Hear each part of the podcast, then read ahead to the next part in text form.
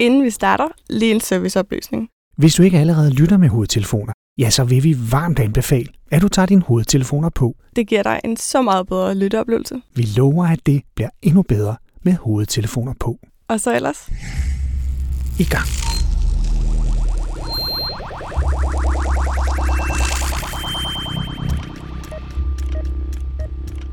Har du egentlig lagt mærke til, at det der bæredygtighed, det er noget, der bare er alle vegne i dag? Altså, du, du tænker her i 2019, hvor vi lige nu sidder og snakker? Ja, lige netop. Jamen ved du hvad, det, det har jeg faktisk lagt mærke til. Hvad, hvad, hvad tænker du på? Jeg synes bare, det er noget, jeg ser i alle reklamer, og, eller rigtig mange reklamer i hvert fald. Ja, det, det er et ord, der bliver brugt i virkelig mange sammenhænge. Ja. Det er et meget diffust begreb, synes jeg. Ja, et modeord, et elastikord. Ja, det er som om, man putter ordet bæredygtig på, og så ser det pænt ud. Det er egentlig lidt skægt, du siger det, fordi i, øh, i august sad jeg og bladrede GAFFA, det der musikblad. Og så, øh, så var der en annonce for en større landsdækkende ejendomsmælerkæde, som jeg skal love for også havde fået øje på det der modeord, bæredygtig. Vil, vil, vil, vil, du prøve at, vil du prøve at høre? Ja. Der er tale om et selvbyggerhus i enkel stil, bygget af genbrugsmaterialer på Skanderborgs måske smukkeste adresse. Det nye bæredygtigt projekt lå klar til indflytning i august 2019. Det hele hænger sammen i en smuk minimalistisk arkitektonisk helhedsløsning. Stue, køkken, elrum, bryggers, pulterkammer, pulrum, vinkælder og ikke mindst husets absolut perle, et master bedroom. Det er dine behov, der skaber indretningen. Husets ydervægge og tag er i rustikke og klimavenlige materialer. I husets sydvendige facade finder du ejendommens eneste vindue. Det fungerer ligeledes som automatisk klimaanlæg. Du åbner bare for det, så kommer klimaet helt automatisk ind i huset. Der er alle muligheder for at sætte sit helt eget præg på ejendommen, med alt lige fra tusser til spraymalingen. Paphuset måler 22 meter i længden, 1,60 i bredden og 1,30 i højden, mens huset er på 3,52 kvadratmeter. Ejendommen opføres på stemningsfulde skovlån, der er det mest værre og bæredygtige lokalområde i hele kommunen, hvor der er stor fokus på planetens velfærd. Og du finder ikke et mere attraktivt hjem, hvis du skal pendle mellem musik, alkohol og andre antidagligdags ting, du ikke kan huske helt præcis, når du kommer hjem. Huset er bæredygtigt fra inderst til yderst og produceret af genbrugspap, der er så grøn, at du næsten kan spise det. Ved fraflytningen makuleres huset i sin helhed og kan herefter laves om til toiletpapir til gæsterne på Smuk Fest 2020. Mere klimavenligt bliver det næppe. Jeg kommer til at tænke på, om du nogensinde har overvejet at droppe det der med kommunikationen, og så bare blive sælger eller ejendomsmaler i stedet for. Det lød meget overbevisende. Jeg synes, du var god til at sælge den. Og tak Det skal var, du det var meget levende. Men, men altså, hvad, hvad tænker du om sådan en annonce? Øh, Jeg kan ikke lade være med at tænke, der er nok noget i det, der er rigtigt og godt. Men der er nok også noget af det, der er noget fis. Øh, Bare fordi du kan makulere hus, så er det jo ikke sikkert, at det er særlig godt. Nej, Der er et eller andet regnskab, man skal ja, et noget øh, for og imod, og, altså, hver gang man har de her projekter. Det er et meget diffust begreb, synes jeg. Hvad betyder det egentlig? men det lyder da som en fed idé. Ja, det lyder mega fedt. Ja, det der med, så kan du udsmykke det og tegne på det og lave graffiti og alt muligt. Ja, ja. Men, men øh, om, om, om det så du at, makulere og bruge til toiletpapir, mm. Mm. jeg ved ikke helt, om Nej. jamen, det er godt at tørre sig i røven med, eller hvad.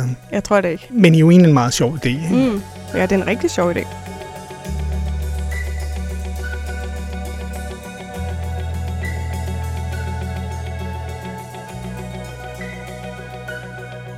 Hvorfor er det egentlig, vi snakker om bæredygtighed? Det er jo fordi, at vi har været rundt på festivaler Mm. og øh, optage materiale til en minisag, vi kommer til at lave om ølglas og bæredygtighed. Det handler om, at Carlsberg Mm. øh, de har lavet et samarbejde med fire festivaler, Ja. øh, som handler om at udskifte... Altså, hvad, hvad er det? Det er Northside, Tinderbox, Roskilde Festival og Grøn, ikke? Jo, lige netop. At det handler simpelthen om at forsøge at udskifte de øh, indgangsglas, der går til øl på de her festivaler.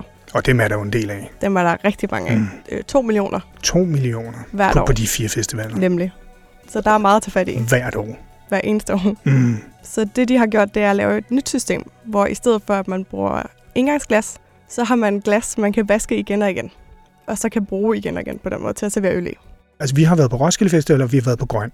og snakke med en masse mennesker, skal jeg love for. Og der har vi jo så lavet øh, interview med Carlsberg. Og med Plastic Change, den her interesseorganisation, der forsøger at gøre noget ved vores plastikforbrug. Ja, det er så dem Carlsberg. Altså nu, er- det er jo Tuborg, der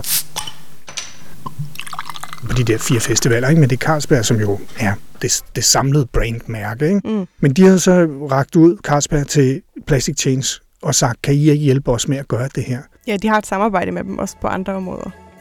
Så var der også Hotri Storkøkken. Ja, som er dem, der har bygget en stor vaskemaskine, som kan vaske alle de her glas, og det er ligesom den, der får det til at hænge sammen. Ja, det var helt vanvittigt. Vi var jo inde i Mm. vaskemaskinen. Altså, vi blev ikke sendt igennem den, men, men altså, vi var jo inde. Det var, det var sådan, Ja, den er bygget inde i enden på en lastbil i bund og grund.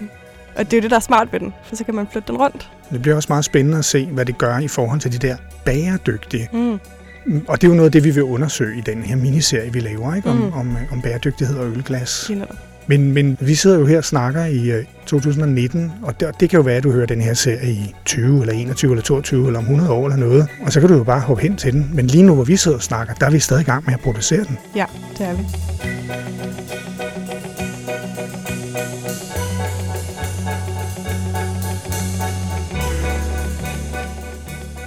Jeg tænker jo, det er et eksempel på et projekt, der forsøger at gøre noget bedre og noget mere bæredygtigt. Mm. Og så handler det om at finde ud af, hvor meget godt det nu så også gør. Altså, og, og lidt gå det efter i sømne, fordi at det er så diffust. Og ja, det begrænset nogle gange, synes jeg, hvor meget viden, der ligger bag. Ja, og det her bæredygtighed, det er godt nok et elastikbegreb. Mm. Altså, det betyder hvad som helst. Og de brugte det jo alle sammen. Bæredygtig og bæredygtighed. De Mm. sagde det sådan lidt forskelligt, ikke? Nogle gange var det en følelse endda. Så, så det er jo i hvert fald ikke noget, der er en standarddefinition på det der mm. bæredygtigt.